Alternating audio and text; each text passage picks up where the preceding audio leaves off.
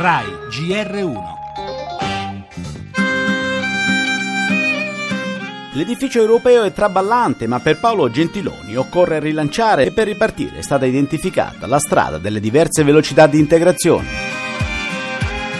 Oggi e da anni l'Europa su questioni fondamentali ha livelli di integrazione differenziati. L'unité n'est pas l'uniformité. L'unità non è l'uniformità la formula a cui si affida il presidente francese Hollande. Dobbiamo avere il coraggio di lasciare andare avanti alcuni paesi anche se altri non vogliono seguirli, sembra parafrasarlo Angela Merkel se significa avere alcuni paesi che intendono impegnarsi per risolvere alcuni problemi, penso per avere una difesa comune, se questo è lo spirito mi pare una scelta che va nella giusta direzione. Noi dobbiamo essere parte di questo nucleo avanzato di paesi perché eh, sul fronte della sicurezza interna e dell'immigrazione abbiamo un ruolo strategico, quindi a noi conviene assolutamente eh, condividere eh, evidentemente politiche di difesa e di sicurezza comune con gli altri paesi.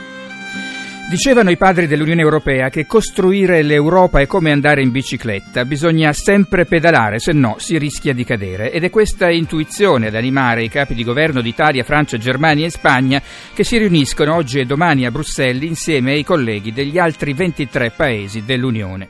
Con il vertice di lunedì scorso a Versailles, Gentiloni, Hollande, Merkel e Rajoy hanno solennemente lanciato il cantiere dell'Europa a due velocità, o come dice Gentiloni a livelli di integrazione differenziata. I paesi che lo vogliono possono marciare più speditamente verso forme di unione più stretta, per esempio sulla difesa comune, suggerisce il Presidente del Parlamento europeo Tajani, o sul controllo delle frontiere e sulla sicurezza interna indica l'economista Carlo Altomonte, un progetto che incontra già delle resistenze, soprattutto da parte dei paesi dell'Est, e sul quale ci sarà battaglia perché la lenta andatura del gruppo dei 27 rischia di provocare cadute.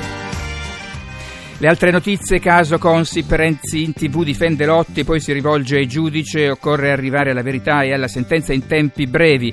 Dal Movimento 5 Stelle nuovi attacchi al Premier Gentiloni. Prosegue anche il processo a Mafia Capitale, ieri la testimonianza di Salvatore Buzzi, fondatore della copertiva 29 giugno, finita nel mirino dei magistrati. Il fisco, anche l'Italia cerca di attrarre ricchi stranieri. Provvedimento del governo che prevede una flat tax, una tassa fissa da 100.000 euro a chi si sposta nel nostro paese.